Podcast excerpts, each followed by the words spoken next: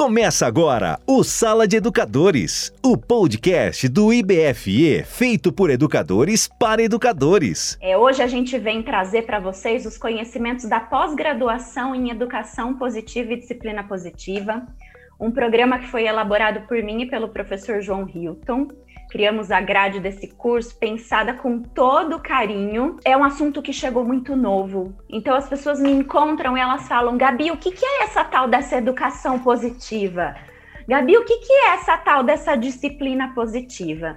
E a gente começa o nosso evento falando de educação positiva. Para começar a falar desse assunto, eu quero primeiramente contar uma história para vocês. Uma história que eu ouvi e nunca mais esqueci. Talvez alguns de vocês já estejam, já conheçam essa história, mas é uma história que me marcou muito. Essa história é a história do João da Água. O João da Água é um menino de cerca de 18, 19 anos que mora num vilarejo lá no finalzinho do Nordeste, um lugar onde falta água, um lugar onde as dificuldades enfrentadas são muito grandes. E aí o João da Água, todos os dias pela manhã, pega o seu cabo de vassoura, põe aqui no lombo, põe no pescoço, põe na ponta de cada lado desse, desse cabo de vassoura um balde e caminha horas a fio para buscar água para sua família. Então o João, ele consegue caminhar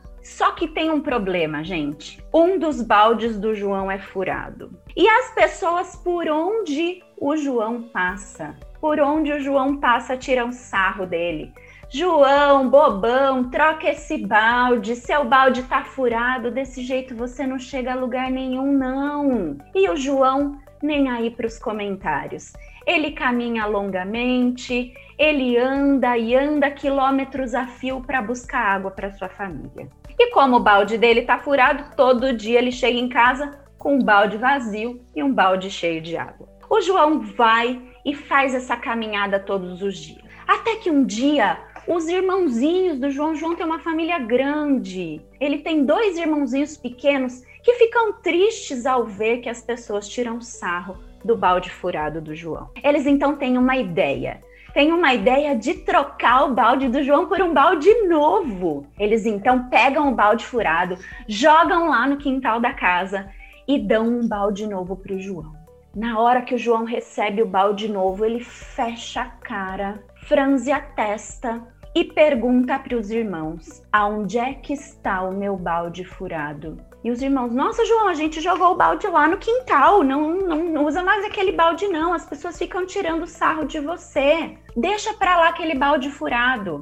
O João, então, chama os seus irmãos para olhar o caminho da estrada de terra que ele caminha todos os dias. Ele então olha para o irmão mais novo e fala: Pedrinho, o que, que você vê nesse caminho? Ah, eu vejo um caminho de terra seca. Um caminho, só vejo um caminho, não vejo nada. Pedrinho, o que, que você tá vendo do lado esquerdo da estrada? Ah, tô vendo um terreno seco. Aí ele pergunta para o Joaquim, que é o outro irmão: Ei, Joaquim, o que você vê do lado direito da estrada? E o Joaquim responde para ele: Eu vejo um caminho de flores. E aí o João diz para os seus irmãos: Esse caminho de flores é o caminho que eu rego todos os dias que eu passo com o meu balde furado. Enquanto um balde eu levo cheio de água para nossa casa, para que a gente possa hidratar a nossa vida, hidratar a nossa casa, fazer a nossa comida. Com outro balde furado, eu rego o caminho de flores, para que o meu caminho possa ser um caminho sempre bonito, para que o meu caminho possa ser um caminho que proporciona para vocês também a beleza das flores. A partir daquele dia, os irmãos do João entenderam por que é que o João fazia questão de todos os dias utilizar o seu balde furado. E essa história acabou-se, quem quiser que conte outra. E o que, que eu quero refletir para vocês a partir dessa história? O que é que vocês têm deixado ao longo do caminho de cada um de vocês. Os nossos baldes furados, as dificuldades que a gente encontra na nossa vida, as dificuldades que a gente encontra é, ao longo da nossa formação, as dificuldades que a gente encontra para ser professor. A gente sabe que não é fácil. E aí a gente tem uma ciência que estuda o bem-estar, a felicidade e a satisfação com a vida e nos traz uma possibilidade imensa de enriquecer o nosso trabalho dentro do ambiente escolar. Durante muito tempo, a psicologia era uma área que estudava a cura dos problemas relacionados à saúde mental, a cura do, de, da ansiedade, a cura da depressão, a cura da síndrome de burnout. E esses conhecimentos eles foram fundamentais, porque hoje a psicologia consegue ajudar milhares e milhares de pessoas. Só no Brasil a gente tem 400 mil pessoas que são acometidos só pela depressão. Se eu escolher um dos problemas relacionados à saúde mental, eu tenho 400 mil pessoas aqui no Brasil que têm este problema. E estes problemas relacionados à saúde mental acometem crianças e adolescentes tanto quanto acometem adultos. Só que a função da psicologia é também ajudar o ser humano a descobrir os seus talentos, é também ajudar o ser humano a descobrir as suas potencialidades. E aí vem Martin Seligman, um estudioso né, filósofo, psicólogo, que começa a estudar, junto com um grupo de outros profissionais, o que é que há de bom no ser humano. Quais são as potencialidades do ser humano? Como que a vida do ser humano pode ser mais feliz? E aí, a realidade que a gente tem nem sempre é de uma escola feliz. E a partir dos conhecimentos da psicologia positiva, o Martin Seligman é convidado para trazer esse conhecimento para dentro da escola. A gente sabe que dentro da escola a gente tem bullying, a gente tem uso de drogas, a gente tem os nossos adolescentes que começam a sua vida sexual muito cedo e muitas vezes engravidam antes do previsto. A gente tem problemas emocionais sérios relacionados à vulnerabilidade a que os nossos alunos estão expostos violência doméstica, relacionamentos familiares tóxicos, alienação parental e tantos outros problemas, e isso recai sobre a escola, isso chega nas nossas mãos e a faculdade não nos ensinou a lidar com isso. Na graduação, a gente aprende os conteúdos técnicos, a gente aprende os conhecimentos técnicos a respeito disso a respeito do nosso trabalho, do que é que a gente precisa ensinar na escola, mas a gente não aprende sobre as relações humanas, a gente não aprende sobre as nossas necessidades emocionais básicas. E aí Martin Seligman vai para dentro de uma escola na Austrália chamada Geelong Grammar School, e nessa escola ele começa um trabalho de formação inicial dos adultos que fazem parte desse espaço. A mudança precisa começar em nós. Somos nós que determinamos a cultura da escola. Nós ainda não temos uma escola suficientemente democrática na qual a escolha é dos alunos. Talvez tenhamos, e é o objetivo que tenhamos, alunos cada vez mais protagonistas e cada vez mais participativos, mas essa ainda não é a nossa realidade. Quem determina a cultura da escola é um adulto. É o adulto da equipe gestora, é o adulto do professorado, é o adulto que trabalha na limpeza, é o adulto que trabalha na biblioteca, é o adulto que trabalha na cozinha. São todos esses adultos que determinam a cultura dessa escola. Então, o trabalho de formação começou com esses adultos lá na Geelong Grammar School e foi uma experiência que deu muito certo e que hoje está acontecendo ao redor do mundo. Qual foi a proposta do Martin Seligman? Ele começou a trazer pessoas, trazer pessoas para formar esses educadores, para formar esses adultos, para que eles compreendessem a importância de conhecer as potencialidades de cada ser humano, que é o que a gente chama de forças de caráter, Cada um de nós tem as suas forças dentro de si, forças que são é, evidenciadas a partir da sua experiência de vida e que quanto mais você coloca em prática, mais feliz você é. Então, esse trabalho começou a vir para dentro do ambiente escolar, o estudo das forças de caráter e o colocar em prática os pilares da psicologia positiva. Então, a educação positiva é a psicologia positiva aplicada ao contexto educacional. Então, quando eu trabalho dentro da educação, proporcionando para os meus alunos emoções positivas, as emoções positivas elas vão desde a paz, a tranquilidade, a calmaria, até a extrema alegria e a extrema euforia.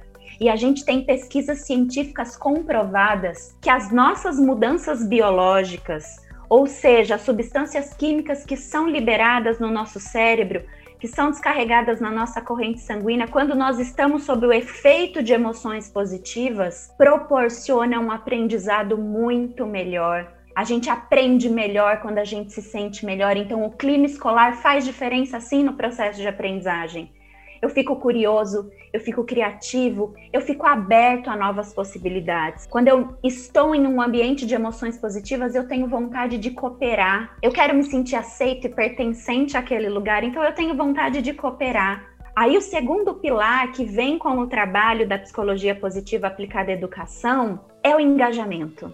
O que, que é esse engajamento? Engajamento é quando nós estamos envolvidos com algo e a gente nem percebe o tempo passar. A gente fica tão envolvido que a gente só vai prestar atenção no que a gente sentiu depois que aquela sensação acabou. Quantas vezes a gente sai para um café da tarde com os nossos amigos? Faz tempo que a gente não faz isso, né?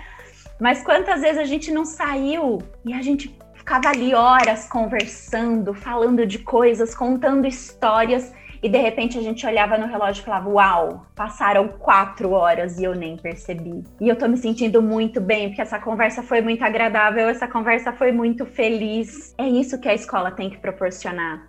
Então a gente tem que escolher atividades que proporcionem o que a gente chama de flow, o que, que é o estado flow? É o estado de intensa imersão naquilo que eu estou fazendo. Eu imagino, eu estou em flow aqui falando com vocês. Eu só vou parar para pensar no quanto tudo isso está sendo bom na hora que isso acabar e eu falar: Uau, que manhã sensacional! Isso é estar em flow. E a gente precisa proporcionar isso na nossa educação. O Mihaly Csikszentmihalyi, que é o grande estudioso dentro das teorias de flow, ele diz que o lugar que mais precisa de flow na nossa vida é a escola, são os nossos adolescentes. Eles estão numa fase de desenvolvimento onde há muita mudança hormonal. E somado a isso, é difícil para eles encontrar em algumas situações esse engajamento, esse motivo para ir para a escola, esse motivo para continuar, porque tudo parece muito chato, muito desagradável. E a gente pensando em proporcionar flow, a gente proporciona aprendizado, a gente proporciona engajamento e a gente contribui para a formação dessas crianças. Outro ponto fundamental dentro da psicologia positiva aplicada à educação são os nossos relacionamentos. Quantas vezes a gente entra na sala dos professores e a gente só vê reclamação, a gente só vê professor reclamando de aluno, família reclamando de aluno, aluno reclamando de professor, porque os relacionamentos não conseguem se consolidar como relacionamentos harmoniosos. E a psicologia positiva vem nos dizer que grande parte do nosso bem-estar é formado pelos relacionamentos que a gente tem. E a gente pode ter bons relacionamentos de forma intencional. São coisas que a gente faz de propósito para ser feliz. Quais são as coisas que você tem feito de propósito para ser feliz? Você trabalha no lugar que você gosta? Você é apaixonado pelo seu marido, apaixonado pela sua esposa? Você consegue ter um bom relacionamento com os seus filhos? Você consegue chegar no seu ambiente de trabalho e dar aquele bom dia, aquele boa tarde, aquela boa noite para as pessoas com quem você se relaciona ali, sem que isso seja um peso para você? Quando a gente coloca em prática relacionamentos positivos, a gente tem empatia pelo outro, a gente desenvolve um relacionamento atento, aonde eu olho no olho do outro, paro o que eu estou fazendo para prestar atenção nele, aonde quando esse outro vem me contar coisas, eu não fico destruindo o que o outro tem a me dizer. Eu uso palavras ativas, palavras construtivas, palavras de encorajamento. Eu me desculpo quando eu erro. Eu reconheço quando eu erro, quando eu piso na bola. E eu chamo as pessoas porque eu sou ser humano. E eu estou sujeito a errar e tá tudo bem. Tá tudo bem errar todos erramos. E a gente precisa expor a nossa vulnerabilidade, chegar e falar: oh, pisei na bola. Vamos reconstruir? Como é que eu posso fazer para te ajudar? Um outro pilar que é fundamental dentro do trabalho com a educação positiva é o propósito. E o propósito é quando a gente encontra algo que a gente ama fazer, algo naquilo que a gente é muito bom em fazer, algo que a gente é tão bom que a gente pode até ganhar dinheiro com isso, e algo que acima de tudo vai ajudar as pessoas. A gente se sente bem quando a gente tem um trabalho que ajuda pessoas. A gente sai de lá cheio de si, e acreditando que a gente está fazendo melhor. Quando a gente encontra propósito na nossa profissão, na nossa vida, ou no trabalho voluntário que a gente realiza, ou na religião que eu escolhi para minha vida, por que não? Quando a gente encontra propósito, a gente faz com amor e sem sacrifício. E a partir disso, quando eu trabalho as emoções positivas, o engajamento, os relacionamentos positivos, encontro propósito naquilo que eu faço, eu me realizo como pessoa. E eu ensino as minhas crianças e adolescentes que dá para a gente se realizar como pessoa também. E que dá para a gente ser feliz na escola, e que dá para a gente ser feliz no trabalho, e que dá para a gente viver uma vida significativa. E aí eu começo a ter sonhos, a ter planos, a olhar para minha carreira, a olhar para minha vida e querer mais. Não necessariamente querer mais dinheiro, porque a psicologia positiva fala pra gente que dinheiro é algo bom, mas que o dinheiro, independente do quanto a gente ganha, se a gente, é claro que se a gente viver numa situação de muita vulnerabilidade, isso fica mais difícil, mas ganhar muito dinheiro não nos faz mais felizes, não muda as nossas reações emocionais depois de 15 dias que a gente ganhou na loteria, por exemplo. As nossas emoções continuam as mesmas. Então eu tenho que me realizar e buscar os meus sonhos naquilo que eu vou colocar as minhas forças em ação. E aí, um dos pilares mais sensacionais que a psicologia positiva nos oferece é os cuidados com a nossa saúde. São os cuidados com a nossa qualidade de sono, são os cuidados com os nossos pensamentos, com os nossos sentimentos, com a nossa prática de atividade física, com a nossa alimentação.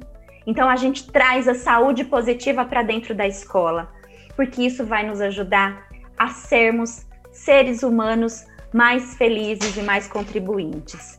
Você ouviu o Sala de Educadores, o podcast do IBFE. Saiba mais em www.ibfeeduca.com.br. Nos vemos no próximo episódio.